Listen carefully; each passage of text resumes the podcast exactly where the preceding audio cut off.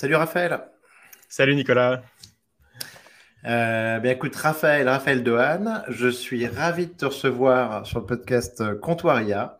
Euh, Raphaël, toi, tu es normalien, tu es agrégé de lettres classiques, historien de l'Antiquité, euh, tu es auteur de, livres et tu as récemment sorti un livre écrit avec l'intelligence artificielle générative et donc ChatGPT mais aussi euh, des, modèles de text-to-image. C'est donc si Rome n'avait pas chuté. Euh, donc écoute, on ne le voit pas très bien ici, mais je le mettrai dans les liens. Euh, et donc, en tout cas, je, le conseille dès à présent, avant la fin de l'épisode, à tous mes auditeurs. je pense que c'est l'ouvrage à commander tout de suite pour, pour se documenter pendant l'été sur, sur l'IA et avoir une vision géniale. Franchement, j'ai été très impressionné par ton livre, Raphaël. Mais en même temps, est-ce que c'est ton livre ou est-ce que c'est ton livre et celui d'une IA en plus? Bonne question, mais je, moi, je, quand, je pense, et sans vouloir me jeter des fleurs, que c'est effectivement mon livre, parce qu'en fait, j'ai tendance à penser que le, l'IA, les IA génératives, ce sont des outils et pas des gens, ce ne sont pas des personnes, euh, de quoi qu'on en pense. Et donc, comme ce sont des outils, on ne viendrait pas à l'idée de dire qu'un livre a été fait par un auteur et son imprimeur. Et donc, euh, de la même manière, je pense que là, c'est un livre et les gens qui feront Bientôt, je pense que tout le monde écrira avec de l'IA générative, au moins en partie, et on continuera de dire que c'est le livre de la personne humaine. Bah, eh ben, écoute, ça va. Donc, écoute, ton livre, il est, il est, franchement, il est génial. La préface bis, comme je le disais à l'instant, est exceptionnelle. Euh, et alors, donc, pour commencer, euh, Raphaël, euh, qu'est-ce qui se passe en ce moment dans l'IA générative, ChatGPT, Midjourney Il y a une révolution alors c'est une révolution qui est un peu en, deux temps parce que en fait la vraie révolution elle a eu lieu d'un point de vue technologique euh, il y a 5-6 ans maintenant euh, avec les papiers sur les transformers. Bon, enfin on ne peut pas rentrer forcément dans ce degré de technique, mais euh, la technologie sous-jacente en fait à tout ce qu'on voit aujourd'hui dans les IA génératives elle existe depuis 5 ans. Et, et d'ailleurs grâce aux travaux de Google en particulier. Et ce qu'on voit depuis un an maintenant, c'est l'explosion dans le grand public de l'utilisation de ces technologies-là, principalement avec ChatGPT. Mais en fait, euh, depuis déjà maintenant un an et demi, deux ans, on pouvait quand même euh, s'en servir et commencer à faire des choses avec euh, avant donc ChatGPT. Et moi, je m'étais vraiment fasciné, enfin, ça m'avait vraiment fasciné de travailler avec la version précédente. qui était publiée par OpenAI, donc qui était GPT-3 et qui était sur un, sous un format qui n'était pas un chatbot sur Playground, donc c'était un site de OpenAI où on pouvait tester le modèle. Donc euh, toi, oui, tout à fait, Raphaël, toi, tu es sur le, playground sur GPT-3, de, ce qui veut dire depuis 2022, euh, quoi, grosso modo C'est ça, oui, depuis euh, mi-2022 à peu près. Mm, mm. Et en fait, on pouvait s'en servir, je me souviens d'être tombé dessus un peu par hasard, et je croyais que c'est ce qu'il y avait des, des presets, c'est-à-dire des, des, prompts, en fait, qui étaient préécrits pour montrer au public ce que pouvait faire euh, GPT-3. Euh, et, je me souviens d'avoir cru au début que les presets, c'était tout ce qu'on pouvait faire avec. En fait, c'est des, IA qui avaient été entraînés euh, spécifiquement pour chacun de ces prompts. Et donc, faire une recette de cuisine, faire un essai, faire une, histoire, enfin, des choses comme ça. Et je pensais que donc que c'est très bien fait, mais que c'était euh, normal entre guillemets parce que chacune des IA avait été entraînée exprès. Et en fait, à un moment, j'ai découvert que je pouvais effacer le pré-prompt et, euh, écrire ce que je voulais à la place et que ça marchait aussi. Et là, ça m'a vraiment, euh, ça m'a vraiment impressionné parce que ce qui est formidable dans la technologie des, des modèles de langage, c'est que c'est justement extrêmement polyvalent et surtout qu'on peut avoir avec eux une sorte de, de relation en langage naturel. On peut, c'est la première fois en fait qu'on parle avec un ordinateur dans le langage courant peut leur parler en français et en anglais, euh, et pas avec un langage informatique, ce qui est formidable à beaucoup d'égards. Euh, d'abord d'un point de vue, point de vue de la prouesse technique, mais aussi parce que ça ouvre beaucoup de possibilités à tous les gens qui n'ont pas un profil euh, technique ou pas un profil de programmeur, ce qui est mon cas d'ailleurs. Mmh. Et, et, je pense que ça va être décisif d'ailleurs dans l'impact économique de ces IA à l'avenir. Oui, oui, complètement. Euh, et donc, au, au, niveau des. Donc, tu as, dû. Oui, en effet, c'est c'est complètement fou quand tu te rends compte que c'est pas limité à ces presets, que tu peux euh, tout régler, que c'est hyper large. Euh, donc, sur le modèle de langage GPT, sur du text-to-text, tu as eu cette, cette, découverte, et aussi sur les, les modèles donc text-to-image. Donc, je pense que tu as touché un petit peu à du, du DALI, du Stable Diffusion, du. DALI, ça a été vraiment. Dali, enfin, quand, quand, je voyais les images de Dali avant que ce soit encore en. Alors, je m'étais inscrit sur la waitlist, mais euh, au début, je n'avais pas encore accès. Et, euh, je trouvais Elle était très longue, cette liste. Très Elle était longue, hein.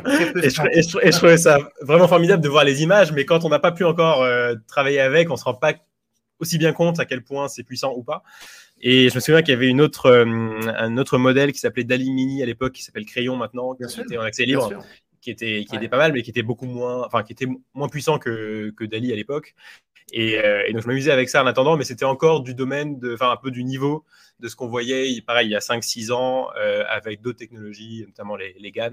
Euh, mais c'était pas, voilà, c'était pas la même, la même technique. Et Dali était quand même beaucoup plus développé. Et je me souviens quand j'ai eu enfin le mail disant que j'étais euh, sur la liste d'attente et que j'étais, enfin que j'étais, euh, euh, j'avais l'accès à, Dali. J'ai passé vraiment une journée à faire que ça quasiment et ensuite plusieurs semaines à faire quasiment que ça pour pour tester le modèle. Et, et pareil, c'est du niveau. Je trouve que c'est vraiment assez similaire à l'invention de la photographie.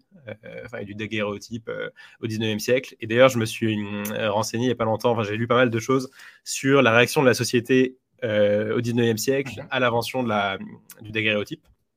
Et c'est amusant parce que ça ressemble beaucoup à ce qu'on a vu pour les, les IA génératives d'images, au sens où il y a d'abord il y a des gens qui n'y croient pas euh, quand ça a été. Attends, euh, attends Raphaël. Donc le, le daguerréotype, le daguerréotype, euh, corrige-moi sur la prononciation. Et donc juste c'est c'est l'invention. Donc c'est la, première la première vraie photographie. Enfin c'est pas de la photographie je crois au sens propre, mais enfin c'est la première fois qu'on qu'on fixe une image de quelque chose sur une plaque d'argent. et donc on peut avoir bah, la représentation d'une chose qui vient mécaniquement en appuyant sur un bouton. Quoi. Donc, contrairement à ce qu'on faisait avant, évidemment, en décidant, en peignant. Et euh, c'était quelque chose qui avait été euh, un peu le, euh, l'objectif ou le, rêve de beaucoup de, savants qui avaient travaillé sur la chambre noire. Enfin, parce qu'on les peintres se servaient déjà de chambre noire pour afficher sur un, support plat une image, mais évidemment, c'était éphémère. Enfin, ça, ne durait que le temps où on était face à l'objet. Et donc, l'invention du daguerréotype, donc fait par Daguerre, permet de fixer l'image et de fixer la lumière en fait sur, le, sur la, plaque d'argent. Et c'était euh, c'était fascinant à l'époque parce que c'était justement quasiment magique. On avait des choses qui paraissaient être totalement euh, immatérielles, le, le, reflet de quelque chose, l'image de quelque chose, et qui tout d'un coup devenaient un objet. Euh, et, qu'on voyait et que ça persistait et qu'on pouvait.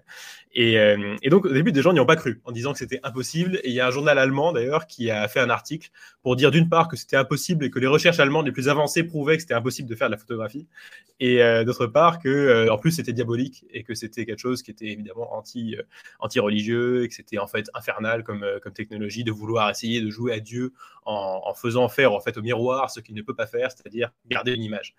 Et ce qui est amusant aussi, c'est que donc il y a les gens qui n'y croient pas, il y a les gens qui trouvent ça euh, révoltant d'un point de vue moral, enfin comment religieux. Il y a les gens qui trouvent que c'est mauvais pour l'art, et là il y a beaucoup de peintres et d'artistes et d'écrivains qui ont trouvé que la photographie c'était vraiment euh, euh, le, pire du pire. Baudelaire a été extrêmement critique envers la photographie, Delacroix aussi, Lamartine aussi. Mhm. tous ces gens-là qui pensaient que c'était en fait une sorte de d'abrutissement de, la peinture, enfin, que ça allait euh, euh, être une dégénérescence de, l'art pictural. Et qui souvent, d'ailleurs, pour la plupart d'entre eux, en sont quand même revenus après avoir vu ce que des photographes en faisaient. Et Lamartine en particulier a un peu repris ses propos après en voyant qu'il y avait des gens qui en faisaient des choses artistiques et que c'était intéressant, en fait, euh, la photographie. Et puis même et Baudelaire et Ingres et Delacroix se sont fait photographier eux-mêmes, bon, malgré tout. et, il y a aussi des gens qui ne comprenaient pas vraiment comment ça marchait. Alors, il y, en a, il y a quelqu'un qui avait, par exemple, écrit à Nadar, qui est un autre des grands photographes euh, du 19e siècle, en lui demandant de lui, en disant, j'ai vu qu'il y avait ce truc qui permettait de faire des, portraits euh, automatiquement de quelqu'un. Mon voisin en a fait, en a fait un. Donc là, je voudrais que vous m'en fassiez un. Est-ce que vous pouvez me l'envoyer Et je voudrais que je sois devant mon jardin euh, euh, en tenant, je sais pas, une lettre ou quelque chose comme ça. Et il n'avait pas compris apparemment qu'il fallait venir devant le photographe et se faire photographier. Donc en fait, lui, il croyait qu'on avait déjà inventé, Stable Diffusion, qu'on avait déjà inventé des IA génératives d'images, mais en 1840. donc il y, y, a ces gens-là. Ouais, et c'est drôle parce qu'aujourd'hui, on a un peu la même chose. Euh, il y a des gens qui, d'abord, ne, croient que ça marche pas, enfin, en tout cas, que ça n'existe pas. Il y a eu ça un peu au début, avec des gens qui disaient, en fait, ça fait que reprendre des images existantes, c'est que du plagiat, ce qui n'est pas le cas du tout. Il y a des gens qui savent pas vraiment comment ça marche et qui croient donc que c'est un mélange de plagiat et qu'en fait c'est une sorte de Photoshop un peu avancé. Il y a aussi l'inverse avec les gens qui croyaient que Photoshop faisait déjà ça depuis 20 ans, ce qui n'est pas le cas du tout. Mmh. Et, euh, et puis il y a les gens qui pensent, et c'est enfin, parmi les critiques, c'est plutôt la majorité, que c'est mauvais pour l'art, que ça va tuer les artistes, que ça, ça va faire une production médiocre partout. Et, je pense qu'ils ont tort de la même manière qu'on avait tort de, craindre la photographie d'un point de vue artistique. Bien sûr. Bien sûr, et donc, euh, et tu parlais à l'instant de, de, crayon, donc je, passe le bonjour à Hugo Dupré, que, que je connais, qui, qui écoute ce, ce, podcast, qui travaille pour Crayon, justement, qui me parlait de, de, ses tout débuts de. Il est super fort, euh, Hugo, et, et donc il me parlait vraiment du, du mini Dali, en effet, mm. Dali Mini. Euh, mais, mais tout à fait, mais par rapport à ce que tu dis, euh, Raphaël, je pense que c'est vraiment hyper intéressant. C'est l'impact donc de, de ces modèles aussi. Euh, euh, d'IA donc euh, dans la production, dans la production de contenu, avec une, une différence dans la, la vitesse d'exécution qui va être complètement incroyable. Mmh. Et t'en parlais, euh, donc t'en parles dans ta préface, mais ça se comprend tout à fait quand on a ce livre en main qui est quand même, je pense que tu as pris le soin de l'éditer sur, sur un, un, beau papier pour rendre, avoir un beau rendu sur la, la qualité des images. mais c'est vrai que ce, ce, ce, ce bouquin, euh, il faudrait toute une équipe euh, de, euh, de graphistes, de maquettistes, mm. de, concepteurs 3D pour travailler dessus. Là où, grosso modo, ben, toi, tu as pu le, faire tout seul. Et ça, c'est incroyable en, en, gain de en productivité, en mm. gain de, temps et en gain aussi financier, en fait, par rapport à ce que ça t'aurait coûté. Donc, toi, tu, tu vois, c'est ce que tu disais, tu vois l'IA nous aider énormément par rapport à ça. Ouais, même de, enfin, en gain de possibilité, en fait, parce que hum, ce que je voulais pas, c'était faire quelque chose qui ressemblerait à un livre classique, parce que j'avais déjà fait des livres avant de manière traditionnelle, mhm. et euh, je voulais pas faire la même chose, mais par IA. Enfin, ça, ça m'aurait paru moins intéressant. je voulais faire quelque chose qui était justement un livre que je n'aurais pas pu faire s'il n'y avait pas eu l'IA. Euh, et, donc, typiquement, les, illustrations, parce qu'il y a beaucoup d'illustrations dans le livre. Euh, d'ailleurs, je, remercie l'éditeur aussi qui a, qui a pris d'abord le pari de faire ce, concept de livre et ensuite qui a mis euh, les moyens et qui a très très bien travaillé pour justement la mise en page, l'impression, la qualité d'image, ce qui était vachement important. Mmh. Et donc, le, type d'image que j'ai mis dedans, puisque en fait, c'est. Donc, le livre parle d'une uchronie hein, sur l'Antiquité romaine. Et, donc, une grande partie des images, ce sont des, des fausses photographies d'objets archéologiques romains, euh, mais un peu euh, steampunk, enfin, euh, s'ils avaient eu accès à des technologies de la révolution industrielle. Et il y en a beaucoup qui sont donc photoréalistes, et où évidemment, pour faire des photos comme ça, il aurait fallu en fait soit des modeleurs 3D, des artistes 3D, mais un niveau de d'image de synthèse de film en fait, soit des éventuellement des, justement des, des boîtes d'accessoires de, cinéma qui auraient fait des accessoires exprès pour les photographier. En fait, ça aurait été donc un travail en fait de studio de cinéma qui était totalement inaccessible à un, livre et à un, éditeur. Donc euh, c'est le genre de choses en fait de projet qu'on ne pouvait pas faire avant l'IA mais qui devient possible maintenant. Donc ça marche pour les livres mmh. et ça marchera pour beaucoup d'autres domaines, évidemment le cinéma, euh, pour la BD aussi, pour euh, probablement beaucoup de création de contenu sur Internet aussi. Euh, pour la musique, euh, je participais il n'y a pas longtemps à une émission sur, sur RFI avec un, créateur de musique aussi, Paria, qui travaille pour Spotify. Et c'est vrai qu'il y a des choses formidables qui se sont faites dans ce, dans ce domaine-là également. Donc, hmm. de manière générale, ça va donner en fait des possibilités nouvelles, mais un peu comme pour filer la métaphore avec la, photographie, la photographie n'a pas juste remplacé la peinture, elle a créé une forme d'art en soi, et ensuite elle a créé le cinéma en fait, parce que pas de cinéma, pas de cinéma sans photographie. Et je pense qu'on ne peut pas encore vraiment imaginer tout ce qui va naître de ces technologies qu'on a aujourd'hui, parce que de la manière que quelqu'un qui voit les premiers daguerréotypes en 1800, euh, dans les années 1840 n'imagine pas encore qu'il y aura euh, Hollywood un jour. En fait, euh, ça se trouve, il y a un Hollywood plus tard qui va apparaître sur la base des IA génératives. Oui, tout à fait. Euh, après, bah, donc, dans ton livre, on peut reconnaître un petit peu de temps en temps le, style d'Ali hein, sur, euh, sur les photos aussi. Euh, tu, alors, je, te demanderai, tu, tu l'as démarré et fini quand ce livre? Et deuxième question, en effet, est-ce que à l'heure actuelle, mardi 13 juin 2023, quand on se parle, avec par exemple du GPT-4 et mid-journée V5, il aurait un petit rendu différent? Alors oui, probablement. J'ai plus exactement les dates en tête auxquelles j'avais travaillé sur le livre parce que je l'ai pas fait, j'ai pas fait que ça 24 heures sur 24. Et euh, en fait, l'idée de faire un livre à partir d'IA et de modèles de langage, ça fait depuis en fait que je je, connais ces technologies-là, que j'y pense. Euh, mais, euh, mais je cherchais vraiment la bonne idée parce que je vais pas juste faire un livre avec de l'IA quel qu'il soit. Je trouvais ça pas très intéressant. Et donc, le temps de trouver la bonne manière, de, enfin la manière pertinente de le de l'incarner et le mettre en scène, ça a mis un peu de temps. Donc, j'ai dû le commencer en fin oui, fin 2022 et, le, et ça a dû mettre, je sais pas, quelques mois à, faire, euh, mais dans un timing assez, assez serré avec euh, l'éditeur, beaucoup d'échanges sur les épreuves, etc. Donc, alors, le mmh. GPT-4 est sorti après, je crois qu'en fait, GPT-4 et Midjourney V5 sont sortis dans la semaine qui suivait le moment où j'ai euh, signé le bon à tirer, c'est-à-dire où je pouvais plus corriger le livre, euh, malheureusement. Mais euh, alors GPT-4, c'est pas trop grave parce que en fait, GPT-4 est bien meilleur que GPT-3, mais finalement, ça aide surtout à avoir un texte plus, enfin, avoir des, des réponses plus cohérentes, d'arriver plus rapidement à ce qu'on lui demande. Mais au fond, en termes de de qualité, d'imagination pour ce que je voulais faire. Comme moi-même, en plus, j'ai un peu retravaillé quand même le texte de, de GPT-3. Euh, ça m'aurait peut-être ça aurait été peut-être un peu plus rapide pour moi de travailler avec, mais ça ne changeait pas beaucoup le, résultat final. Euh, en tout cas, du point de hmm. vue du, produit, euh, c'était pas extrêmement différent. Euh, pour, par contre, mid-journée V5, c'est vrai que ça, alors là, ça m'aurait épargné encore plus de travail parce que en ayant travaillé avec les modèles précédents, j'ai fait pas mal de retouches sur Photoshop à la main. ou en passant par Stable Diffusion aussi pour enfin, régénérer certaines parties des images. Et clairement, euh, par exemple, euh, j'aurais eu beaucoup, de moins, de, beaucoup moins de mains à, retoucher si j'avais eu la V5 journée euh, qu'avec la V4. Et en fait, en gros, j'ai travaillé avec comme image source, j'utilisais Midjourney V4 et Dali. Et ensuite, je, je, retravaillais les détails avec Stable Diffusion et ensuite avec de la post-prod sur Photoshop. Donc tout ça aurait été plus mmh. rapide avec la V5 de Midjourney, certainement. Non, non, mais écoute, en tout cas, ça, fonctionne, euh, ça fonctionne quand même très bien. Euh, ensuite, je, voulais te parler juste de la, manière dont tu as écrit le, livre. Donc ça, je trouve ça intéressant aussi. C'est, euh, bah, donc tu passes par les, fenêtres de token, grosso modo 4000, 4000, 4000 mots, euh, et tu es obligé de, passer un peu par des, des stratégies de contournement. ça veut dire en fait, tu dois demander dans un premier temps à ChatGPT de te sortir euh, euh, un plan en fait, mm. et ensuite un, résumé d'une partie, puis de détailler cette partie, mm. euh, parce que grosso modo, il se souvient pas si on a trop de tokens du, début du prompt. donc je, trouve ça très intéressant cette, cette manière de, de, de, devoir travailler avec ça. Et, et en fait, je trouve ça très intéressant aujourd'hui, cette période qu'on a qui est un, embryonnaire, hein, comme le dit euh, Sam Altman, c'est le, c'est le plus mauvais assistant personnel qu'on aura eu euh, de, notre vie.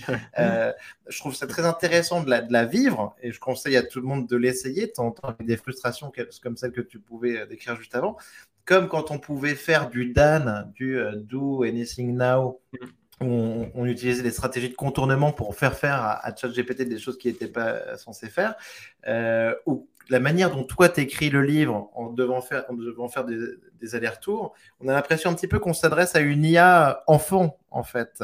Euh, une IA qui est encore embryonnaire et avec laquelle on apprend un petit peu à travailler. Oui, clairement. Euh, euh, et ça, sera probablement, ça paraîtra presque surréaliste dans, dans 20 ans, j'imagine, de, de me rappeler comment j'ai travaillé sur ce livre-là.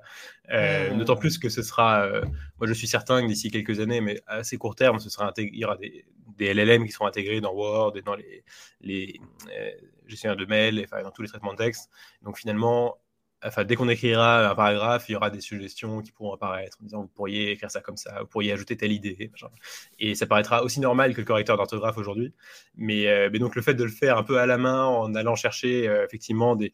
En fait, en faisant 40 000 prompts euh, différents, parce que pour faire ce livre, en fait, j'ai dû, je n'ai pas compté, mais j'ai dû en faire bien des dizaines de, de milliers de prompts. Tu as, dû, as dû coûter cher à OpenAI. oui, c'est possible. et donc, en fait, effectivement, j'ai eu cette, euh, procédure un peu pyramidale où je commençais par lui demander euh, de faire un plan, en tout cas de, brainstormer en fait sur des idées, d'en faire un plan, ensuite de de plus en plus dans le détail de chaque partie, jusqu'à euh, le degré de granularité où, où il écrit des paragraphes. Quoi. Et, ensuite, il faut retoucher, tout remettre ensemble, tout recoudre, parce que comme tu le disais, il y a ce problème de cohérence. Et c'est dommage parce qu'aujourd'hui, il y a déjà des, modèles de langage qui ont des fenêtres de, de contexte beaucoup plus larges que ce, à quoi on a accès avec OpenAI. je crois que Claude a un modèle, enfin Anthropic a un modèle avec 100 000 tokens, donc 100 000 tokens, cette de grandeur là, où on peut mettre donc un livre entier dans le prompt, ce qui évidemment est assez pratique. Et, et donc après, c'est intéressant aussi de travailler comme je l'ai fait en, en parcellisant le travail parce que ça, ça fait aussi des perspectives nouvelles, ça oblige à varier les prompts, ça fait qu'on en découvre d'autres et d'autres manières de lui faire, de lui faire euh, sortir des, des phrases nouvelles. Et, d'ailleurs, tu parlais de Dan tout à l'heure, de Do Anything Now. Euh, GPT-3 avec lequel j'ai plus travaillé était, avait moins besoin d'être euh, jailbreaké, euh, moins besoin d'être d'être manipulé pour pour faire ce qu'on veut qu'il fasse, euh, parce qu'il n'y avait pas eu la même phase de, ils n'avaient pas apporté autant d'attention à la, disons, à la politesse et à euh, l'exactitude du modèle ou à son, respect de, règles directrices euh, que pour ChatGPT dans la phase de reinforcement learning by human feedback. Donc forcément, GPT-3 était d'ailleurs meilleur pour faire du pastiche, par exemple. probablement parce qu'il est moins entraîné à être un gentil chatbot. Et, donc, euh, même si ChatGPT, on peut lui dire d'essayer d'écrire dans le style de machin, mais il y a toujours un peu euh, cette manière de construire les réponses, euh, ce truc de résumé à la fin. Enfin, tout, tout, ça est, plus standard en fait dans ChatGPT. Et malheureusement, ça s'est un peu aussi reproduit dans GPT-4 qui lui aussi a été entraîné pour être un chatbot gentil. Et j'aimerais bien, je pense que ça va arriver, et même avec peut-être de l'open source, avoir aussi des modèles de langage puissants, mais plus ouverts sur la pure complétion de texte et pas, sur, euh, et pas axé pour l'agent conversationnel. Et pour, en tout cas, d'un point de vue littéraire, ce serait plus intéressant. Oui, tout à fait. Euh, et en fait, moi, j'aimerais bien aussi avoir des modèles de temps en temps, tu vois, plus libres, en effet. Oui, euh, c'est moins soumis au contrôle. Mmh. Ouais, oui, c'est un peu énervant parce que, à la limite, je comprends très bien que pour certains usages, il y ait besoin d'avoir une censure, euh, tout simplement. Ne serait-ce que parce qu'il peut y avoir je sais pas, des enfants qui, euh, qui utilisent ChatGPT. Mais en même temps, c'est pas mal aussi d'avoir accès à un modèle euh, peut-être pro, quoi, qui serait utilisé pour d'autres, par d'autres personnes ou pour d'autres types d'utilisation s'ils veulent, enfin si on veut que, et je pense que ce sera le cas à un moment, ce soit utilisé par des scénaristes euh, de séries euh, de HBO par exemple, euh, je pense que la censure de ChatGPT va avoir du mal à, faire un que... de Succession par exemple. c'est assez compliqué, je pense. Donc, je pense que tu fais pas, tu fais pas la série Dexter avec ChatGPT 4. Mais c'est dommage parce qu'il n'y a pas de raison et en plus, euh, techniquement, rien n'empêche. Et on sait d'ailleurs avec les jailbreaks qu'en fait, les, les laines sont très capables de dire des choses horribles si on veut, si on veut qu'ils le disent. Donc, euh, voilà. Avec notamment, comment il s'appelle, la Sydney. Là. oui, la Sydney était, excellent d'ailleurs. C'était donc cette, euh, cette IA de. Enfin, en fait, une version alternative de GPT-4 en, gros, qui avait été mise dans le, dans le moteur de recherche Bing par Microsoft et qui, et qui au tout début de sa, sa vie, était euh, était paramétrée de manière à ce que euh, elle répondait de manière super passive-agressive aux utilisateurs. et je me souviens, moi, qu'elle, je lui avais demandé une citation de, enfin, on avait parlé d'une citation de Michel Foucault. Et elle était allée chercher la citation enfin, originale. Elle avait fait une faute, enfin, elle avait mal retranscrit la citation au début. Je l'ai fait remarquer. Et ensuite, elle avait passé mais, un quart d'heure à essayer de se justifier du fait que non, sa version était la bonne, alors même qu'il y avait le texte derrière. Et c'est trop drôle parce qu'elle le faisait en plus de manière très convaincante, entre guillemets. Euh, un peu comme euh, un universitaire qui serait dans un colloque, qui serait pris à défaut, euh, qui a effectivement fait une bourde et qui essaie quand même de justifier en disant que non, mais c'est une lecture différente. en fait, il y a deux manuscrits différents et donc il y en a un qui a été publié en 1973, mais l'autre a été publié avant. Enfin, c'est très drôle parce qu'elle très bien à le faire, alors que c'était évidemment faux. Donc, j'ai bien ah, ouais, Ah, hyper intéressant. Alors, Raphaël, moi, il y, a une critique euh, très commune euh, des, gens qui connaissent, euh, qui découvrent l'IA générative, et on lui reproche souvent un petit peu d'être d'être un, perroquet, où il y a des mm. gens qui vont nous dire ça va être une des limites de l'IA générative, vous créez à partir d'un corpus existant. donc, vous ne créez pas quelque chose de, de neuf.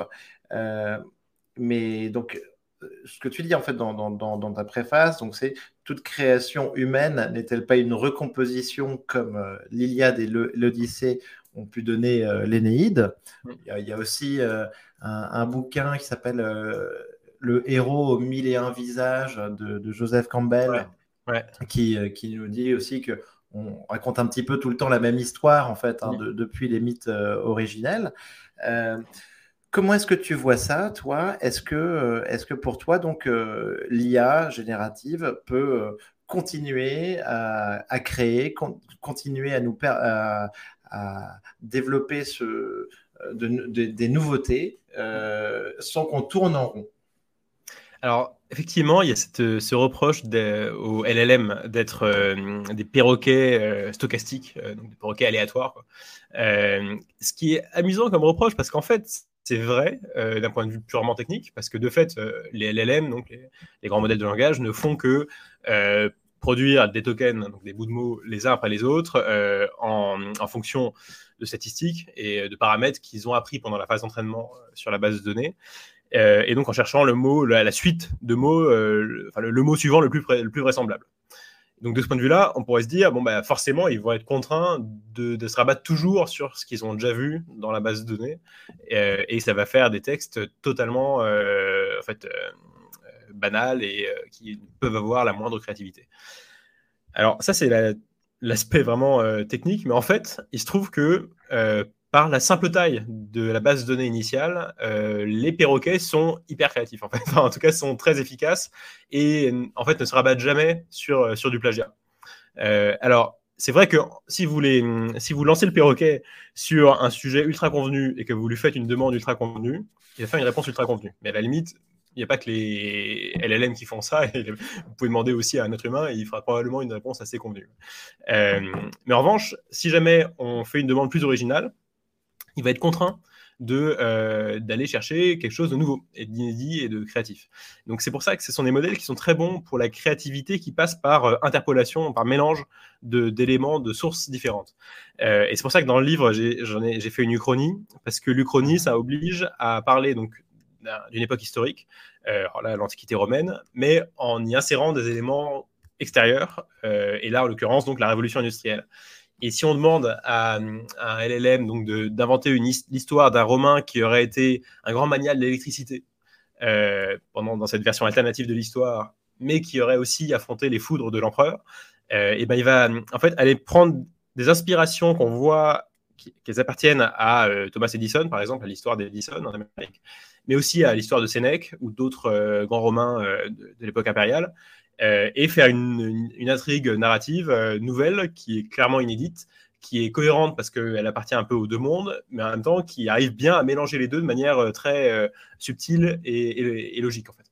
Et, pareil, il y a un, des trucs qui m'a le plus impressionné dans ce qu'a produit GPT dans le livre, c'est que je lui avais demandé d'imaginer l'impact de l'électricité sur certaines écoles de philosophie antique.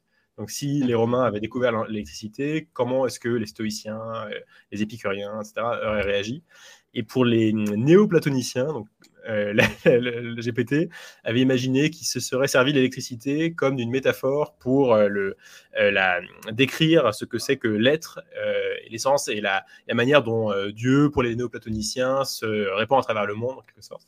Et, et GPT a imaginé une métaphore qui est extrêmement bien vue à la fois pour euh, l'aspect un peu stylistique des textes néoplatoniciens, pour le fond aussi, parce que ça correspond tout à fait, enfin on imagine assez bien que ça, aurait pu se passer comme ça, et évidemment c'est quelque chose qui n'existait dans aucun corpus, Enfin, personne n'a jamais écrit une métaphore euh, néoplatonicienne de l'électricité. Donc, euh, donc voilà, le perroquet, en fait, c'est un perroquet surpuissant, et à la limite, le fait qu'il soit un perroquet aléatoire, et qui passe comme ça par prédiction du token suivant, c'est plutôt un problème pour les tâches non créatives en fait. Euh, parce que, alors ça c'est Yann Lequin qui, en parle très bien, il dit que ce sont des modèles qui font de l'autorégression, donc en fait ils ne font que prédire le token suivant à partir de ce qu'ils ont vu avant, enfin de ce qu'ils ont produit eux-mêmes avant, et, que ça forcément ça fait qu'on s'éloigne progressivement de la vérité, hein, entre guillemets. Euh, par définition en fait ils n'ont ils ont pas de but, ils n'ont pas d'objectif quand ils produisent une phrase. Et donc, c'est, entre guillemets, une sorte de, de coup de chance répété qu'ils disent des choses vraies et s'ils le font, euh, si globalement ce que dit ChatGPT est vrai, c'est grâce à la taille de la base de données, mais que ça, ça a ses limites. Quoi. Et donc, dans la hmm. vision de Yann Lequin, il faudrait en fait avoir une étape supplémentaire qui serait d'avoir d'abord un modèle capable de prédire, enfin de, déterminer un objectif en amont de la génération de chacun des, mots. Euh, un peu comme nous, en fait, quand on commence une phrase, on sait à peu près ce qu'on veut dire, on n'est pas en train d'aligner les mots sans avoir aucune idée de ce qu'il y aura au mot suivant. Donc ça c'est, mais ça c'est un problème en fait pour pour la, vérité de ce qu'on dit, mais pas du tout pour la créativité, parce qu'au contraire, le fait qu'il invente au fur et à mesure, c'est très bien pour la créativité. C'est comme ça que qu'il arrive à des choses qui n'ont jamais été écrites avant. Et d'ailleurs, les surréalistes avaient déjà euh, travaillé comme ça en littérature. Les cadavres esquis, c'était un peu le même, le même principe. Et là, on a une sorte de machine à faire des cadavres esquis, mais qui en plus garde une forme de cohérence parce qu'ils ont euh, une quantité de paramètres qui le permettent. Donc c'est très très utile en fait, pour la créativité. Et l'accusation de perroquet, euh, en fait, Bien sûr. au contraire de ce qu'on pourrait penser. Oui, tout à fait. Euh, je vois bien. Euh, oui, oui, tu, le dis, tu le dis très clairement. Euh, je pense que justement, donc, on n'a pas fini aussi d'être surpris par ces modèles, parce que je pense qu'on n'est pas encore arrivé aux limites au niveau de la taille, de la qualité des, des mmh. données. toi, tu parles de ton côté de, de tâches miraculeuses qu'on peut réaliser. je pense qu'on on voit aussi ce qui peut être appelé des, ce qu'on appelle des propriétés émergentes qui peuvent sortir de, ces modèles. Une, la grande question qui se pose en ce moment, c'est est-ce que on peut continuer sur la, la, scalabilité C'est grosso modo, ben, si on continue à faire grossir le, modèle en taille, en nombre de paramètres, est-ce qu'on va voir encore des, nouvelles choses apparaître auxquelles on ne s'attendait pas forcément euh, à ces propriétés émergentes euh, est-ce que toi, tu penses que ça va continuer à se développer comme ça, Raphaël? Je pense qu'il y aura forcément une, euh, quand même une, limite. On va toucher de manière un peu asymptotique aux, possibilités de la simple taille de la base de données. Euh, alors, il y a quand même des choses. Je suis d'accord que les propriétés émergentes, c'est assez fascinant. Il y a eu des débats d'ailleurs sur le fait de savoir si on pouvait vraiment parler de propriétés émergentes ou pas. Est-ce que c'est bon, un truc qui est un peu discuté. Je trouve que dans une définition assez stricte, enfin assez simple du terme, le simple fait d'ailleurs que le LLM puisse faire des textes cohérents, savoir quand il ne sait, quand il ne sait pas, ce qui est le cas de GPT-4, à qui j'ai souvent demandé des choses que hum, moi-même je ne trouvais pas sur Google et qu'il, auquel il répond lui-même non en fait je ne sais pas ce que c'est et à ma connaissance euh, j'ai pas et ça c'est assez impressionnant en fait alors même que le, le, fonctionnement de base du LLM devrait le pousser à écrire quelque chose quoi qu'il arrive quoi. et à essayer en tout cas de, de deviner ce que ça pourrait être et il le fait pas. Donc des choses comme ça, euh, je trouve que c'est suffisamment impressionnant pour qu'on puisse le qualifier de propriété émergente, quoi que ça veut dire. Enfin, en tout cas, c'est des choses qu'on n'avait pas forcément prévu que le modèle pourrait faire si bien euh, en amont. Donc c'est très, c'est très bien. Euh, je pense qu'il y a probablement encore des améliorations à gagner. Il y a un autre, une autre amélioration, qui, enfin, un autre potentiel qui est intéressant, c'est celui ensuite de d'autres types de données, de mettre des mhm. données vidéo, audio, plein, plein d'autres catégories de données en fait qui peuvent euh, entrer dans les en entraînement et ça ce sera clairement euh, c'est déjà un peu le cas je crois pour la, une certaine version de GPT-4 avec le, multimodal qui n'est pas encore accessible au public mais ça c'est clairement une source énorme d'apprentissage supplémentaire euh, et c'est sera intéressant de voir un peu se rejoindre peut-être des, des, points différents de la recherche en IA aujourd'hui avec des recherches comme chez, chez Meta ou chez Tesla qui se concentrent justement plutôt sur l'aspect visuel, enfin, en tout cas qui ont beaucoup investi sur la, reconnaissance visuelle et l'analyse visuelle, euh, alors que OpenAI a beaucoup travaillé sur le, sur le texte. Euh, donc finalement, la conjonction des deux sera sans doute très intéressante. Après, il y a aussi, donc, euh, alors là, d'un point de vue plus fondamental, la recherche d'IA qui est capable de, de suivre des objectifs, donc j'en parlais tout à l'heure, donc d'avoir une, de planifier, d'introduire un peu plus de capacité de raisonnement en fait en amont au-delà du LLM, du LLM pur. Et, euh, et, après, il y a un truc qui est peut-être à plus court terme, intéressant aussi, c'est l'articulation des LLM avec euh, juste d'autres programmes informatiques, ce qui est déjà un peu le cas avec les plugins de ChatGPT, mais qui, je pense, pourra être, euh, peut encore se développer beaucoup, beaucoup. Et, et, où là, même une amélioration un peu marginale du la capacité du LLM peut avoir des effets très importants sur l'utilisation par des plugins. Pour permettre, par exemple, un des problèmes des LLM, c'est les calculs, parce que en fait, par définition, ils n'ont pas de moyens de calculer, euh, puisqu'ils ne font que prédire du texte vraisemblable.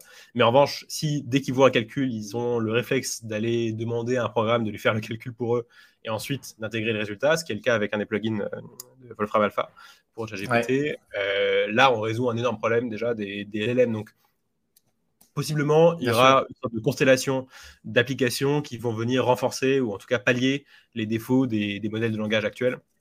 Ça, je pense, c'est assez prometteur. Euh, donc, au total, on, manque, j'ai l'impression que les chercheurs ne manquent pas de, pistes de recherche pour aller, euh, pour aller améliorer les systèmes actuels. Et ça paraîtra probablement assez primitif, effectivement, ce, ce à quoi on travaille aujourd'hui.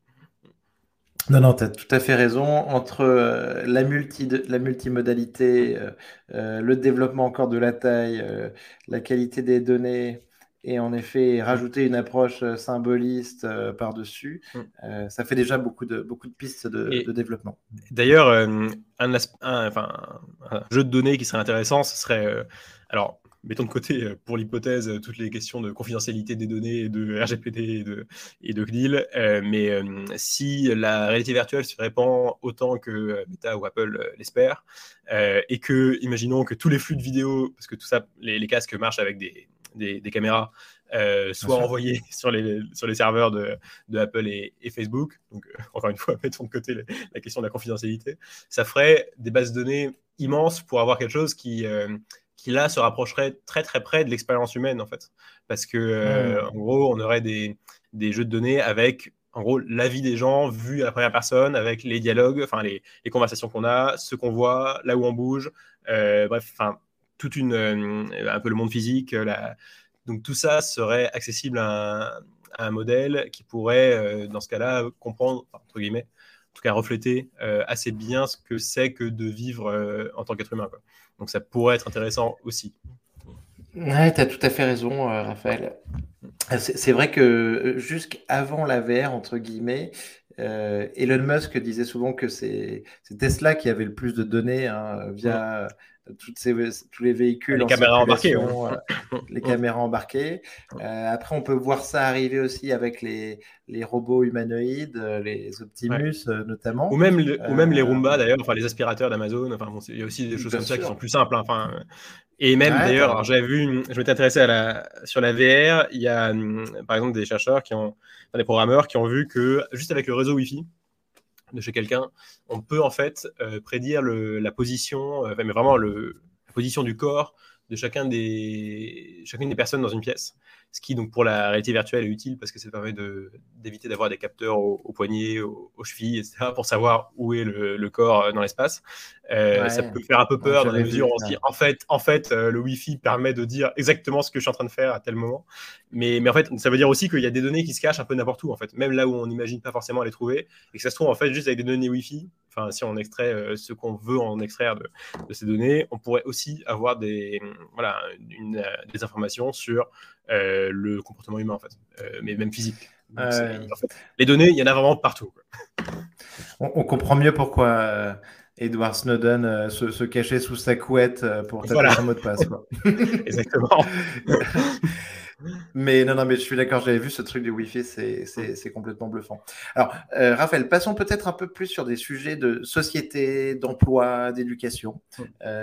première question que j'aimerais te poser, j'ai vu une phrase, une phrase choc de, Bill Gates qui, bah, très impressionné, très proche d'OpenAI, évidemment, euh, via, la, via la prise de participation de, Microsoft.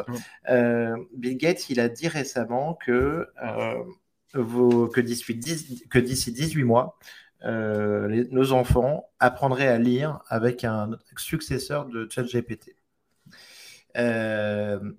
Qu'est-ce que tu penses de ça au niveau de l'éducation? Est-ce que, est que ça te semble possible, réaliste? Et tu vois, il y a les conséquences, euh, euh, à mon sens, peuvent être complètement dingues. Oui, alors moi je pense que pour l'éducation, ça va être euh, effectivement un, changement drastique. Sur le timing de Bill Gates, je reste un peu sceptique. Enfin, je doute pas que certains essayeront de le faire, enfin que certains hmm. parents essayeront de faire apprendre la lecture à leurs enfants par ce biais-là. Euh, je vois mal l'éducation nationale euh, faire ce tournant en 18 mois euh, et même et même d'autres systèmes. Enfin, c'est pas spécialement propre à l'éducation nationale française, mais je, vois mal beaucoup d'administrations scolaires dans le monde faire un tel, une telle révolution aussi vite. donc, je pense qu'il y a une inertie propre aux institutions qui fait que même si la technologie est là, même si elle était là, on, on, aurait quand même plusieurs années, enfin beaucoup plus d'années à attendre avant que ça se généralise.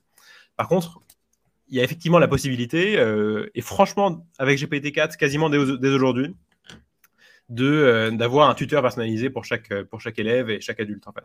Parce que l'éducation telle qu'on la connaît aujourd'hui, avec euh, des classes de 35 élèves, un prof par classe, c'est ça, quelque chose qui, en fait, a été maintenant, est devenu la norme avec l'école, en gros, de la fin 19e, quand même la Troisième République, et, et, en fait tout simplement l'obligation scolaire. Tout le monde doit aller à l'école et donc forcément pour pouvoir scolariser tout le monde, il faut regrouper les gens par des grosses classes.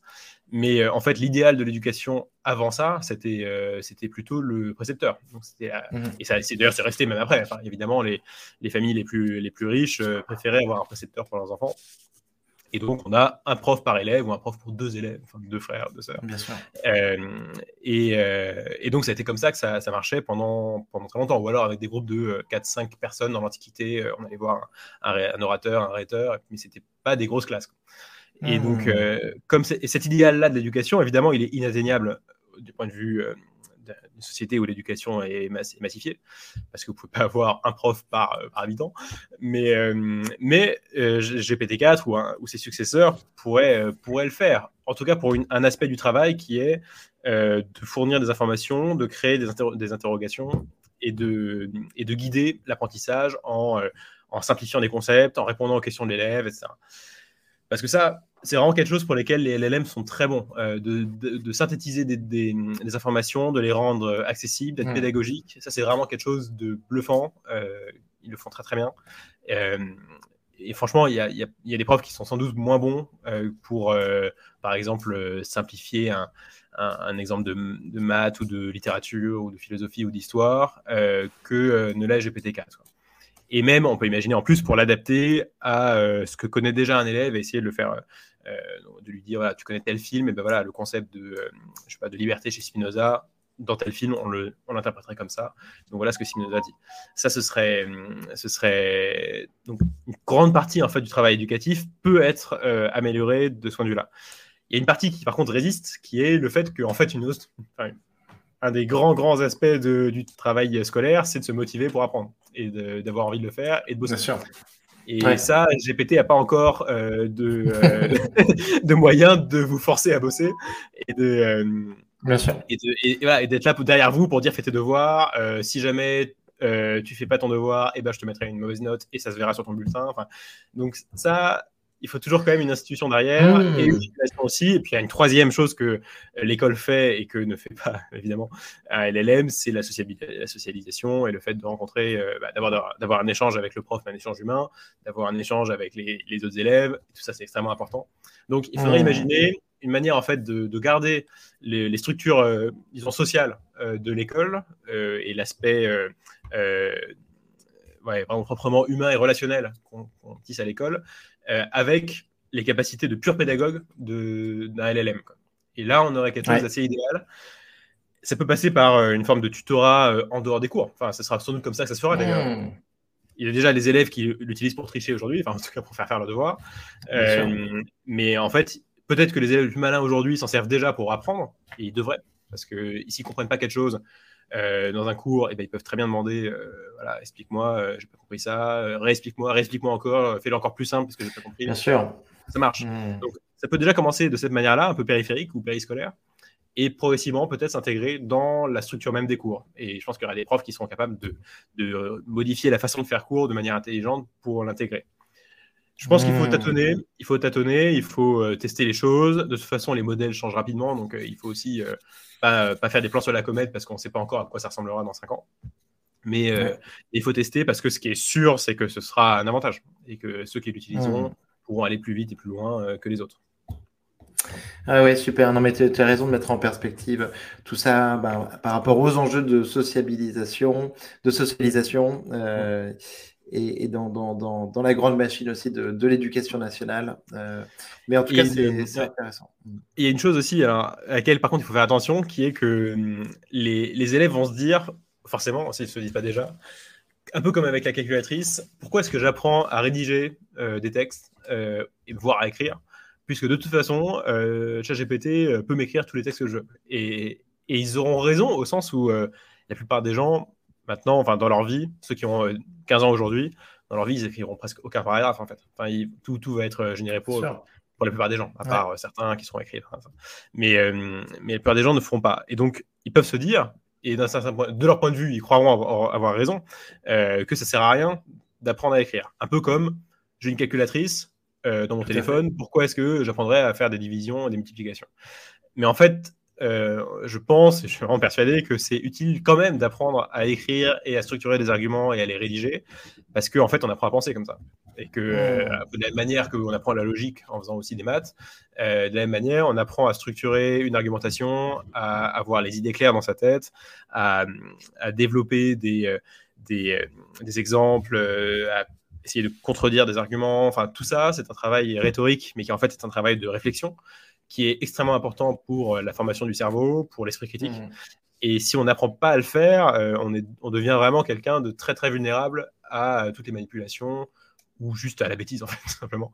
Donc c'est important de garder à l'esprit qu'il faudra quand même enseigner aux élèves à apprendre à rédiger sans ChatGPT, enfin sans les équivalents de ChatGPT, euh, même si euh, dans leur vie en fait ils s'en serviront, enfin ils se serviront toujours de ces outils-là. Mais c'est pas grave, il y a plein de choses qu'on apprend à l'école sans avoir besoin de les utiliser dans la vraie vie, et ça, ça reste quand même. Ouais, ouais, tout à fait. Donc, euh, ils utiliseront forcément donc euh, les outils liés génératifs pour être plus productifs, plus rapides, euh, voilà. Mais de l'autre côté, pour apprendre à penser dans la société, ils doivent quand même apprendre. Ils doivent quand même apprendre un petit peu des choses par eux-mêmes mmh, à écrire et à lire. Ok, super. pour, pour ne pas finir donc dans une société uniquement donc euh, de loisirs, de divertissement, comme dans le, Pixar Wally, euh, où ils mm. sont euh, dans l'espace, dans un vaisseau spatial obèse avec une télécommande sur un vaisseau qui se téléporte. Euh, et donc, euh, euh, avoir, aller peut-être un petit peu plus loin, avoir d'autres centres d'intérêt que juste regarder Netflix sur ce, sur ce petit fauteuil. Je, voulais te parler justement, Raphaël, un petit peu de, du, divertissement dans, dans, le futur, du divertissement auquel on peut penser avec ces modèles d'IA générative.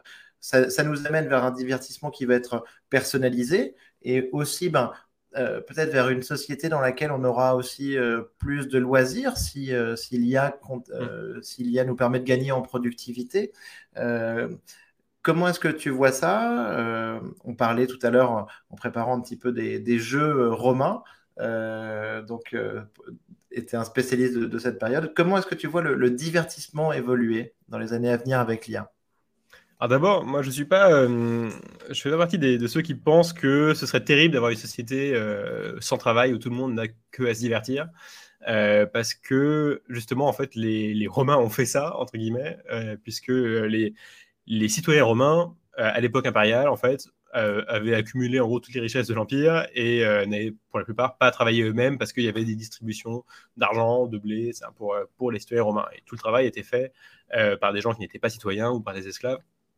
Donc, euh, il y a eu une société, si on ne prend que l'ensemble des citoyens romains, qui en fait a vécu sous ce mode de euh, pur loisir. Alors évidemment, ça a plein d'inconvénients, notamment politiques, parce que ça fait aussi que les gens se passionnent pour des, bah, beaucoup de querelles politiques et que ça fait une instabilité propre à ce genre d'époque mais en même temps, c'est pas non plus euh, la fin du monde ni la dystopie. Quoi. Enfin, et mmh. tout le monde ne devient pas obèse euh, comme, euh, comme dans Wally. Et, et, en fait, les gens aussi trouvent des activités et finalement, ils vivent leur vie. Quoi. Donc, c'est, j'ai pas une vision catastrophiste, en tout cas, de, de ce genre d'avenir. D'autant plus que je pense quand même qu'on va aussi inventer d'autres métiers, évidemment, enfin, que ce sera comme d'autres innovations technologiques par le passé. À chaque fois, ça a détruit des, des tâches, des activités, mais ça en crée d'autres. Probablement que ça, ça va réduire le temps qu'on passe collectivement au travail. Euh, mais ça, ça a été le cas en fait. Finalement, l'histoire de la, depuis la révolution industrielle, c'est une longue baisse du nombre d'heures travaillées. Euh, c'est vrai qu'on travaille moins que euh, la moyenne des gens au, 19e siècle ou au 18e siècle. Donc, ça mmh. continuera probablement de se passer. Et les IA vont certainement contribuer à ça. Mais bon, une fois, d'une part, c'est pas catastrophique. D'autre part, on aura quand même des choses à faire. Euh, et, ensuite, pour le divertissement, alors là, l'IA elle-même a beaucoup, beaucoup à jouer. Je pense qu'en fait, ce sera le, premier secteur qui va être le plus euh, touché par euh, l'impact de des IA génératives. Parce que clairement, pour la, faire, la, donc, la création artistique, le cinéma, les séries, les jeux vidéo, la musique, mmh. là, les IA génératives seront omniprésentes. D'abord dans la, production, disons, traditionnelle, où euh, il y a euh, un producteur, un auteur, un artiste qui euh, produit quelque chose qui ensuite le diffuse à son public, mais aussi dans la possibilité d'envisager, je crois que c'est à ça que tu faisais référence, un service qui crée automatiquement pour chaque personne une œuvre personnalisée, personnalisée à ses goûts. Ça, c'est pas forcément d'ailleurs le plus sympathique comme idée à imaginer. Alors c'est amusant parce que d'un côté, euh, on a envie de voir, moi je, crois que je cite dans le, dans le livre euh, un exemple de, voilà, si vous êtes fan de euh, Jean Gabin et de Sharon Stone et d'Empire byzantin, vous pourriez avoir un film qui se passe dans l'Empire byzantin avec Jean Gabin et avec Sharon Stone. Et c'est évidemment un film que jamais un producteur ne validera, mais, mais, qui pourrait exister pour vous grâce aux IA génératives. Donc ça c'est quelque chose d'envisageable et ça c'est amusant. L'inconvénient de ça, c'est que ça veut dire aussi qu'on n'aurait plus beaucoup de références communes quoi, entre, les uns entre les autres. Euh, parce que euh, aujourd'hui, c'est quand même euh, un des, un des, des, points forts du tissu de la société, c'est de pouvoir partager des œuvres, pouvoir en parler, d'avoir les mêmes références, d'avoir, de savoir qu'on a vu les mêmes choses et qu'on et qu'on a en tête le même univers mental. Mais si jamais tout le monde a, vu des choses totalement différentes, c'est un peu embêtant parce qu'on n'a plus vraiment de quoi se comprendre ou se parler. Ça, ça peut être un peu, euh, un peu effrayant euh, de, de, ce point de vue-là. Mmh. Euh, mais c'est pas non plus une certitude.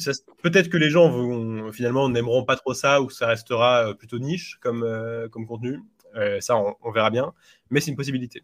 Bon, par ailleurs, je pense que pour le reste, je suis plutôt optimiste parce que ça veut dire que, les IA génératives veulent dire aussi que on égalise beaucoup la capacité de production entre un très très gros studio du genre Disney et un créateur indépendant. Euh, on pourra faire un film entier d'un niveau euh, blockbuster, avec euh, beaucoup, beaucoup moins de moyens, avec une petite équipe, euh, alors qu'aujourd'hui, il faut des, millions, des centaines de millions de dollars. Et, ça, c'est assez intéressant parce que ça veut dire que des gens qui avaient peut-être le talent pour, pour faire des choses géniales, peut-être qu'il y avait des Stanley Kubrick qui s'ignoraient ou qui savaient qu'ils avaient des bonnes idées, mais qui juste n'ont pas eu la chance dans la vie d'arriver à la tête d'un studio de cinéma parce qu'il y a tellement de, de hasard qui joue là-dedans que euh, là, peut-être qu'ils vont pouvoir réaliser leur vision et qu'on va avoir donc accès à la production de plein de gens géniaux qui, euh, qui seraient passés inaperçus autrement. Ça, c'est très encourageant et qui, je pense, va se, va se matérialiser. Ouais, génial, génial. Oui, oui, donc euh, c'est ça. Et oui, non, mais c'est très intéressant. Ça va, de, ça va, en fait, je pense que ça va, ça va donner plus de chance à, à, tout le monde, mm. supprimer plein de barrières à l'entrée. Mm permettre d'aller plus loin quand on n'avait pas aujourd'hui une compétence, euh, une compétence qui pouvait nous manquer, une petite compétence technique, que ce soit sur euh, Photoshop ou, ou si on n'a pas envie forcément de maîtriser du, du GarageBand. Euh, aujourd'hui, je pense que grâce à ça, on peut, on peut aller beaucoup plus loin tout seul sur un projet et mener ses idées au bout. Donc, donc ça, c'est ça va être génial. Ouais, ce qui, ce qui contraste, ce sera le goût en fait et la, et la vision de, de chacun. C'est ce que je sais sélectionner, ce qui est vraiment intéressant artistiquement, et plus seulement est-ce que je suis capable de le faire techniquement. Après, évidemment, il y aura une grande production aussi de choses totalement nulles. Euh, il y aura plein, plein, plein, plein, plein de, de contenus euh, nullissimes. Et il y a des gens qui s'en effraient, mais en fait, il y a déjà beaucoup, beaucoup de contenu nullissime sur Internet. Et à la limite, les Internet est déjà structuré de manière à faire émerger le contenu intéressant aujourd'hui. Euh, finalement, les, les, réseaux sociaux et Google c'est tout leur travail de réussir à faire sortir le contenu intéressant parmi l'océan de nullité qu'il y a sur Internet. Donc, à la limite, que l'océan soit agrandi par les IA génératives, même beaucoup, en fait, ça ne changera pas grand-chose. On a déjà des systèmes qui font remonter le bon contenu. Donc, euh, moi, je ne suis pas inquiet de ce, point de vue-là, de la surproduction de contenu mauvais. Et à la fin, il restera le contenu par des gens intéressants qui ont fait des choses intéressantes par le biais de ces outils-là. Oui, tout à fait. Euh, je, voyais quelque chose de très, très sympa, très intéressant dans ton livre aussi. C'est euh, sur la rapidité de, de l'IA, en fait. Euh, la, vitesse de mise en place. C'est que, bon, bah, en fait, grosso modo, ce qui nous inquiète aujourd'hui, c'est un petit peu la, à quel point ça, va vite. ChatGPT, c'est le produit qui, est rentré dans la société le, plus vite au monde. On parlait de 1 million d'utilisateurs en 5 jours, 200 millions en 2 mois. Euh, donc en fait, quand on parle de chat GPT, immédiatement, l'indicateur euh, auquel on l'a associé, c'était euh, ce taux de pénétration, cette vitesse d'adoption. Et ça, c'est quelque chose qui est forcément effrayant. Et comme tu, tu, tu parles dans ton livre des, des exemples classiques qu'on a connus par le passé sur des révolutions technologiques, avec les cochers, euh, euh, donc euh, par rapport à l'automobile, les porteurs d'eau, la photographie. en fait, est-ce que ce qui fait, enfin, je pense que ce que tu dis, c'est que ce qui fait le plus peur aujourd'hui, c'est aussi cette, cette vitesse en fait de transformation de cette technologie. Oui, encore une fois, à long terme, je pense qu'il y aura de nouveaux emplois qui vont se créer, de nouveaux secteurs qui vont se créer. Donc, et, que euh, s'il y en a qui ne se créent pas, à la limite, on sera de toute façon tous plus productifs et donc on aura aussi plus de richesse et que ce n'est pas un problème. La, question, c'est plutôt à court terme, euh, euh, est-ce que ça ne va pas aller trop vite pour certains secteurs et certaines personnes qui vont voir leur métier bouleversé par, ces, par les IA génératives, alors même qu'ils n'ont pas vraiment le temps de se retourner. Quoi. donc je hmm. pense. Alors, je pense qu'il y a toujours des moyens de s'en sortir. J'imagine que, par exemple, quelqu'un qui est aujourd'hui en train de, euh, enfin, qui est en plein milieu de ses études d'illustration, euh, peut-être qu'il s'inquiète de voir euh, justement Dali et puis Midjourney, Stable Diffusion apparaître, alors même qu'il y a trois ans, en fait, c'était quelque chose qui n'était même pas vraiment à l'horizon. enfin, on savait qu'on pouvait faire des images par ordinateur, mais c'était quand même pas du tout du même niveau. Et donc, on, peut comprendre qu'on s'inquiète de ce point de vue-là de, euh, l'impact que ça va avoir. Et ça aura probablement effectivement euh, un impact négatif sur certaines personnes. Euh, je pense que les, gens qui seront les meilleurs pourront se servir de ces outils-là pour aller plus loin encore, et qui sont pas remplacés. Mais il y en a d'autres, par, exemple, pour l'illustration, il y a quelque chose qui servait à, des jeunes illustrateurs pour gagner de l'argent, tout simplement, pour, pour vivre. C'était l'illustration de romans auto-édités sur Amazon, pour prendre un exemple parmi d'autres. Euh, et ça, ça permet de faire une sorte d'argent de poche, en tout cas d'avoir des premiers revenus qui permettent ensuite de grimper, d'être à des clients plus prestigieux et d'avoir de s'installer vraiment. Mais ça, c'est typiquement le genre de choses où euh, quelqu'un qui fait éditer son roman sur Amazon, enfin qui fait auto-éditer son roman sur Amazon, il va pas payer 1000 euh, euros un illustrateur maintenant qui peut faire des générations sur mid-journée. Donc évidemment, là, ça fait un, un, flux de revenus qui disparaît. Et donc, il y aura probablement pas mal de choses comme ça qui vont se passer, qui peuvent rendre euh, enfin, la situation assez difficile pour euh, certains métiers. Et, euh, et, donc, la question au sens large, ça va être de savoir comment s'adapter à ça, comment faire la transition de la manière la plus fluide possible. Ce sera aussi le rôle des pouvoirs publics de réussir à organiser la formation, l'orientation des, élèves et, des, et même des, adultes de la manière la plus efficace possible. Mmh. Mais, mais encore une fois, je pense que c'est un problème qui sera transitoire. Euh, c'est parce que ça va vite, ça, ces difficultés-là. Comme tu disais, quand les innovations technologiques vont moins vite, on a le temps en fait de finir une carrière et après il y en a d'autres qui vont se former aux nouvelles technologies, mais c'est pas grave, on n'est pas affecté soi-même. Là, euh, ça va devoir se faire au cours d'une même carrière, au cours d'une même vie probablement. Donc c'est ce qui rend la chose un peu plus difficile. Euh, mais disons que ce sera quand même bénéfice. Je pense que ce sera au bénéfice de tout le monde sur le long terme. Mais euh, c'est cette période de transition qui sera peut-être un peu rude pour certains, qui demandera un accompagnement aussi, je pense, de l'ensemble de la société. Oui, tout à fait. Euh, parfait, Raphaël. Je voulais parler un tout petit peu du, du paradoxe de Moravec. Euh, je ne sais pas si tu connais, donc c'est ce qui est euh, facile à faire pour, pour l'être humain. C'est un paradoxe ah, oui, je vois. en 1980, 1980. Ce qui est facile à faire pour l'être humain est compliqué pour la machine. Ce qui est hmm. compliqué pour l'être humain est facile à faire pour la machine. Euh, comment ça s'explique? C'est grosso modo ben, les, compétences euh, humaines de base, telles que la, perception, la, perception, la motricité, ben, on développe ça depuis des millions d'années. Euh, et en revanche, les, les, compétences cognitives supérieures, comme faire des maths avancées ou le langage, mmh. ben, au final, dans notre histoire, c'est assez récent, c'est mmh. depuis quelques milliers d'années. et, et donc, j'ai vu que tu, parlais d'un sujet assez, assez proche. C'était euh, aujourd'hui, bon, ben, on, a bien avancé dans le monde des bits, mais dans le monde du digital, plus que dans celui des atomes. Et grosso modo, ben, on ne sait toujours pas euh, euh, utiliser un robot qui va grimper, cueillir un fruit dans un arbre, alors qu'un chimpanzé sait le faire. Et, euh, et, voilà, et donc on est un petit peu sur, dans un monde où le professeur d'université a plus de soucis à se faire sur son métier qu'un ouvrier du BTP. Euh, Qu'est-ce que tu penses de ça? Bon, c'est un peu provocateur. Je pense que les, les profs d'université, ils ne vont pas disparaître non plus demain. Mais de fait, il y a des tâches qu'ils font, en tout cas des exercices qu'ils donnent, par exemple, à leurs élèves, qui sont euh, en fait assez bien faits par, par GPT-4. Euh, GPT-4, je trouve, dans beaucoup de matières, celle que je connais le mieux en, sciences humaines, est franchement euh, du niveau d'un élève normal de Master 1. Quoi. et voire parfois, parfois meilleur, parfois un peu moins bien. Mais en tout cas, il est souvent meilleur que des élèves de licence 3. Donc, euh, et ça, c'est quelque chose qu'on prévoyait quand même pas il y a, 5-6 ans. Et euh, surtout qu'il a, il est capable de le faire pour beaucoup, beaucoup de matières différentes.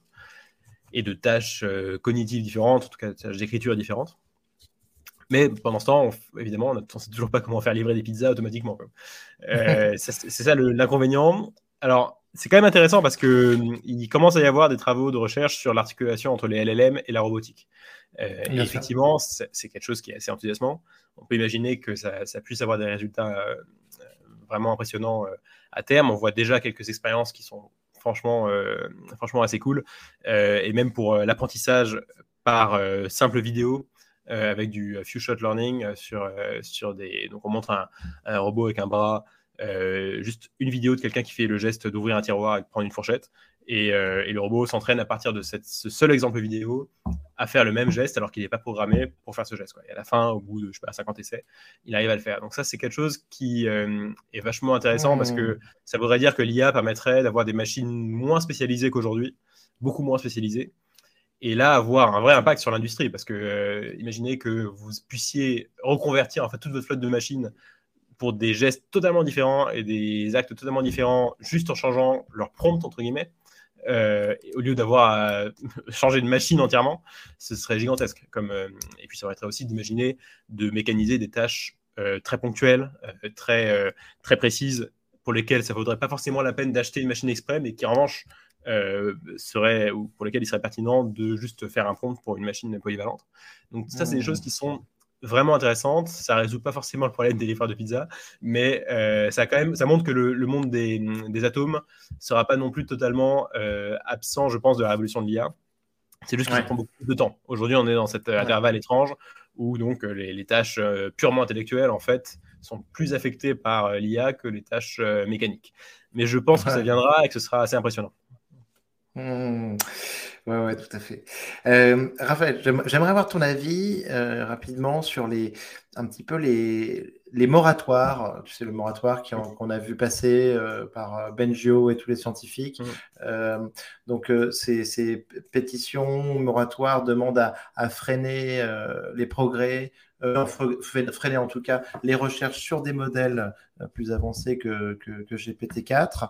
Euh, comment est-ce que tu vois, toi, ce, cadre de régulation euh, et notamment euh, par rapport à ce qui peut se passer autour avec des pays comme la Chine qui, qui, peuvent aussi être assez avancés Qu'est-ce que tu en penses?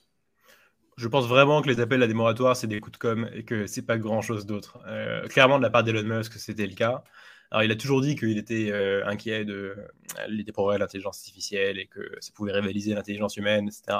Euh, là, il l'a, il redit. C'est aussi un peu peut-être une manière pour lui de ralentir, d'essayer de ralentir la concurrence parce que lui-même n'a pas l'équivalent dans ses propres entreprises. Hmm. Pour OpenAI, c'est pratique. Ils ont dit par exemple qu'ils n'étaient pas en train d'entraîner GPT-5, ce qui est, ce qui à la fois euh, permet de continuer à entretenir la hype autour de la technologie parce que si vous dites euh, euh, on, doit, on doit ralentir notre technologie parce qu'elle est tellement puissante que ce serait dangereux d'aller plus loin, évidemment, en fait, ça vous met vachement en valeur. En plus, ça pourrait très bien qu'ils aient d'autres pistes de recherche aujourd'hui et qu'ils soient tout simplement pas en l'état d'entraîner GPT-5 techniquement, en fait. Donc, c'est une bonne excuse aussi pour, pour dire de moraliser un problème technique. Euh, ça se trouve, même ils sont juste pas les GPU pour le, pour le faire. Euh, donc, euh, tout ça me paraît vraiment être plutôt de l'esbrouf. De toute façon, c'est évident que personne va respecter un moratoire de ce genre-là. Enfin, ça, ça, veut rien dire en pratique. Donc, j'ai l'impression que ça, on a fait beaucoup de bruit là-dessus, mais ça me paraît être un peu irrationnel par rapport à d'abord au vrai danger de ces technologies qui me paraît du point de vue existentiel totalement nul. Enfin, je, je pense vraiment pas que l'humanité puisse disparaître à cause de l'IA s'il y a des dangers, à la limite, ils sont plutôt sociétaux. Mais, mais dans ce cas-là, à la limite, je, suis très d'accord avec la position de OpenAI qui est de lancer les modèles en public, comme ChatGPT, parce que comme ça, les gens s'habituent à l'utiliser. On peut voir la manière dont, les gens réagissent. On peut voir quel est l'impact sur la société à une échelle où c'est encore voilà, plutôt rudimentaire, euh, plutôt que d'imaginer d'attendre 20 ans et de lancer un truc, euh, un GPT-15 euh, sur une société qui s'y attend pas. je trouve ça plus, logique de faire ça comme ça, et donc je trouve ça très bien qu'on puisse euh, expérimenter avec, et je vois pas de raison d'empêcher ça aujourd'hui. Euh, je partage tout à fait cette vision. Mais est-ce que tu comprends donc euh, et les, signatures, tu sais, récentes, mm. euh, récemment c'était en 22 mots, euh, encore tous les scientifiques du secteur qui disaient qu'il fallait comprendre que ça pouvait être aussi dangereux qu'une pandémie ou l'arme atomique, grosso modo. Ouais. Bah, je pense que les, de manière générale, alors, bon, ça, je suis étant moi-même pas un spécialiste du secteur, évidemment, c'est un peu présomptueux de ma part, mais je pense que les, les spécialistes de tout secteur ont tendance à valoriser à la fois les bienfaits et les dangers de ce sur quoi ils travaillent. mais ça marche euh, pour tout, hein, même pour la linguistique. Hein, et même les, profs de latin et grec, et enfin, c'est les spécialistes de latin et grec dont je fais partie, euh, pourraient dire que c'est désastreux qu'on n'enseigne pas le latin à l'école et que ça va être la ruine de la civilisation. Donc, je pense qu'il y a toujours une tendance à l'autoglorification de cette manière-là.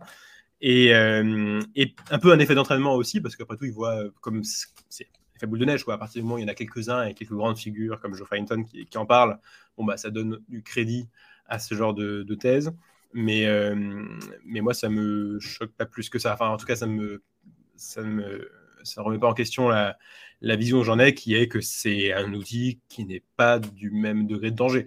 En revanche, hmm. c'est vrai qu'il peut y avoir des acteurs malveillants qui s'en servent, il peut y avoir des États hostiles qui se servent de l'IA pour accroître leur pouvoir de nuisance, il peut y avoir des groupes terroristes, il peut y avoir... Et clairement, l'IA pourra permettre de, euh, par exemple, de travailler, enfin de faciliter le travail sur des armes chimiques ou sur des armes bactériologiques. Et donc, oui, bien sûr, de ce point de vue-là, ça, ça, a un impact sur, le, sur euh, des formes de danger existentiels mais en fait, un peu comme l'ordinateur dans ce cas-là, en général. Quoi. Enfin, il a, il a, toutes les technologies humaines en fait, euh, peuvent participer à des actions hostiles ou malveillantes ou dangereuses. Et l'IA, certes, accélère, mais elle accélère aussi les remèdes. Enfin, dans ce cas-là, inversement, on va aussi trouver plus de remèdes, plus de, de médicaments, plus de vaccins, plus de, de manières de détourner les, attaques euh, cyber ou les armes chimiques. Donc, en fait, on est dans une nouvelle course aux armements, comme on l'a toujours été pour tous les niveaux technologiques. Donc, c'est c'est logique qu'il y ait des utilisations euh, négatives, mais on ne peut pas l'éviter. Et c'est pas comme si, enfin, en tout cas, je pense pas que ce soit une rupture fondamentale par rapport à d'autres technologies qu'on a eues avant. Oui, non, tu as raison. Et c'est vrai que, de, en plus, quand on pense au, final à, un modèle comme GPT-4, qui est un petit peu pointé du doigt euh, en tant que le plus dangereux, d'une certaine manière, on peut le voir aussi euh, un peu comme le plus safe hein, et le plus contrôlé aujourd'hui. Euh, et par exemple, sur des armes chimiques, euh, certainement beaucoup plus safe qu'un petit modèle euh, open mm. source mm. qui n'a pas été, sur, sur lequel en fait il n'y a pas eu le travail qui a été repassé par. Oui, exactement. Non, à la limite, les dangers, ça va être des choses, mais qui sont pas du tout existentielles, hein, du, genre, c'est devenu très facile de faire semblant d'être une personne que vous connaissez, enfin, quelqu'un avec sa voix, son visage, euh, et d'avoir accès même à des données euh, de la personnalité de la personne, et de faire semblant de vous demander le numéro de carte bleue pour une urgence, et ensuite de faire une arnaque. Quoi. Ou éventuellement d'essayer de faire des campagnes politiques, de la propagande politique ultra personnalisée, où euh, vous aurez un candidat qui va adresser un message à chacun des militants qui sera personnalisé en vidéo par IA pour chacun des militants. bon, tout ça est possible et ça peut être des dangers, mais encore une fois, c'est pas du niveau de l'humanité qui disparaît parce que. Ouais, bien sûr. Non, non, mais et, là-dessus, donc 2024 bah, et les élections américaines seront certainement le, grand test aussi, et aussi peut-être euh, la, prise de conscience un peu en accéléré de ces dangers par, euh, Oui. Après, encore une fois, c'est des choses sur lesquelles on a quand même déjà travaillé aussi. Euh, après tout, les fake news, c'est pas nouveau. là, ce sera plus personnalisé, mais c'était déjà assez personnalisé avant. Euh, et euh, bah, il y a eu beaucoup de recherches euh, à la fois par enfin, les acteurs publics et par Google, Meta, etc., pour travailler sur ces questions-là. Donc, je pense qu'on ne va pas non plus mmh. changer de, de monde totalement hein, du point de vue de la lutte contre la désinformation. ce sera mmh. plus puissant qu'avant, ce sera plus omniprésent peut-être, mais je ne crois pas qu'on change de, matrice. Mmh. Ok. Euh, je, me, dépêche, Raphaël, pour, finir et être un petit peu dans le format. Est-ce que selon toi, l'IA euh, développée par les LLM peut avoir une forme de conscience? Un jour Moi, je ne sais pas vraiment ce que conscience veut dire, en fait, de, ce point de vue-là. Enfin, pour moi, conscience, ça veut dire euh, réveiller et qu'on n'est pas endormi. donc, ça, médicalement, je vois ce que ça veut dire, enfin, biologiquement. Mais du point de vue de est-ce que ça veut dire qu'elle a une notion d'elle-même, etc., je sais pas très bien ce que ça veut dire parce qu'après tout, euh, nous-mêmes, on est aussi des euh, interconnexions dans le cerveau. Enfin, en tout cas, ce que nous on appelle conscience, euh, bon, bah, c'est un résultat d'un processus matériel dans le cerveau. et qu'est-ce qui fait que je sais que j'ai une conscience C'est que je peux en parler, oui, d'accord, mais dans ce cas-là, l'IA aussi, elle peut en parler. Donc en fait, à chaque fois, j'ai l'impression que ces conversations-là, c'est ce que les Anglais appellent euh, to move the goalpost, de changer les buts de place. Quoi. Enfin, à chaque fois, on dit bah, la conscience, c'est ça. Non, en fait, la conscience, c'est ça. Puis en fait, la conscience, c'est ça. C'est qu'une question de mots en réalité. Euh, moi, ce qui m'intéresse dans l'IA, c'est surtout quels effets elles peuvent produire, euh, qu'est-ce qu'elles sont capables de faire. Savoir ce qu'elles sont, en fait, ça m'intéresse pas énormément. Ce qui est certain, c'est que ce sera jamais des êtres humains, mais évidemment, en un sens, on sait que c'est pas des êtres humains. Et, mais, mais j'aime bien revenir à la, à la, à la phrase qu'il y a dans Westworld, dans la série Westworld, euh, oui, qui première saison, euh, qui, euh, où au début de la série, le personnage principal est accueilli dans un une espèce de grand parc d'attractions par une femme et il sait que dans ce parc d'attractions, il y a des androïdes qui sont extrêmement bien faits. Et, donc, il demande à cette femme, après, après la conversation, mais est-ce que vous êtes vrai ou pas? Et, et, la femme lui répond, si vous pouvez pas voir, si vous pouvez pas voir, est-ce que ça, est-ce que ça fait une différence et, je pense que finalement, dans la société, ça va être un peu comme ça. Ça se trouve, il y aura des, des gens avec qui on interagira sur Internet, puis on ne se rendra pas compte que ce pas des êtres humains, mais si on en tire euh, une satisfaction personnelle, après tout, quelle différence quoi. je veux dire, ce sera, par exemple, si jamais vous avez un problème avec les impôts et que vous appelez quelqu'un, vous appelez les impôts au téléphone, et puis que les impôts, il y, y a quelqu'un qui vous répond, qui est très sympa, qui prend beaucoup de temps pour répondre et qui, à la fin, résout votre problème, et que cette personne, c'était pas un être humain, et vous vous êtes pas rendu compte, bah, très bien, enfin tant mieux, finalement vous y avez gagné. C'était pas un être humain, peu importe au fond de savoir si elle a de la conscience ou pas. Quoi. Enfin, et je pense que hmm. Ce qui est certain, c'est que c'est, on sait, on, saura toujours que c'est pas un être humain, du point de vue de la, la construction de, de cet euh, agent. Euh, donc il n'y a pas de problème philosophique de ce point de vue-là, on sait que c'est pas un être humain. Euh, mais les questions ensuite de savoir s'il y a une conscience, s'il y a des droits, etc., ça me paraît un, trop abstrait en fait par rapport à, à ce que ça représente. Déjà, Pascal, Blaise Pascal se demandait quand même ce genre de questions sur euh, la, machine à calculer. Donc, la calculatrice. tout à fait. Euh, ok. Est-ce que tu, vois venir euh, une, une, intelligence artificielle générale, une AGI, et une super intelligence Générale, oui, dans le sens où enfin, je pense qu'il y aura une convergence de plus en plus de différents modèles qui vont pouvoir faire beaucoup de choses variées. Donc, si une intelligence artificielle générale, c'est une intelligence artificielle qui est capable de, euh, de faire beaucoup, beaucoup de tâches, la plupart des tâches qu'un être humain sait faire, euh, en gros. Euh, tu parlais du, du, M, du, M1, du L3 tout à l'heure, et en effet, oui, dans, dans l'ensemble des, des mm. domaines. Quoi. oui, voilà, donc qui puisse. alors, donc, il y a le caveat, c'est sur euh, la question de l'interaction avec le monde physique, où on verra ce que donnent les progrès de la robotique et l'intégration de l'IA avec la robotique. Mais si c'était le cas, parce que c'est vraiment ce qui manquerait en fait pour faire quelque chose de hmm. vraiment polyvalent, euh, mais qu'on avait quelque chose qui était capable à la fois de recevoir des inputs en vision, en son, en texte, en sensation, de pouvoir se déplacer dans le monde réel, de pouvoir euh, traiter donc de problèmes euh, intellectuels, mathématiques, émotionnels, etc. ce serait une, une intelligence artificielle qu'on pourrait qualifier de générale et ça me paraît pas sur le papier inaccessible. Et déjà, GPT-4 fait beaucoup de choses différentes, très différentes, probablement plus polyvalentes que ce qu'on pouvait imaginer il y a 10 ans. Donc, ce c'est pas quelque chose qui me paraît impossible. Et sur la super intelligence, c'est plus difficile à définir parce que, comme tu l'avais dit, je crois, il y a, quelques minutes, euh, il y a déjà des choses que les ordinateurs font beaucoup, beaucoup mieux que les êtres humains, euh, notamment pour les calculs, évidemment, mais pour plein d'autres choses. Euh, ils arrivent à voir, par exemple, dans des radios médicales, des choses qu'on ne voit pas à l'œil nu nous-mêmes et qu'on ne savait, voir qu'on ne savait pas que ça existait avant. donc, là, il y a clairement des choses qui nous dépassent en termes de capacité à analyser le monde. Mmh. Euh, mais après, est-ce que c'est une question, enfin, est-ce que ça dépasse l'intelligence globale humaine? En fait, là aussi, je trouve que c'est une question qui est, qui un pur débat de mots en réalité. Ça dépend de ce que vous appelez intelligence, ça dépend de ce qu'on qualifie de super intelligence. Et je trouve que c'est un débat qui est qui a, enfin, finalement qui nous mène toujours dans, des, dans le mur en fait parce que à, la fin chacun a sa propre définition de l'intelligence chacun la change tous les 10 ans euh, donc bon finalement ce qui compte encore une fois c'est quel profit on va en tirer nous et qu'est-ce qu'on peut faire avec et si c'est très polyvalent, c'est mieux, parce que c'est bien d'avoir des, modèles polyvalents. Euh, donc tant mieux si ça arrive, et je pense que ça arrivera. Est-ce qu'ils nous dépasseront euh, En fait, je pense qu'on aura toujours euh, nous-mêmes une utilité, parce qu'ils seront faits pour nous servir de toute façon. C'est nous qui les aurons faits.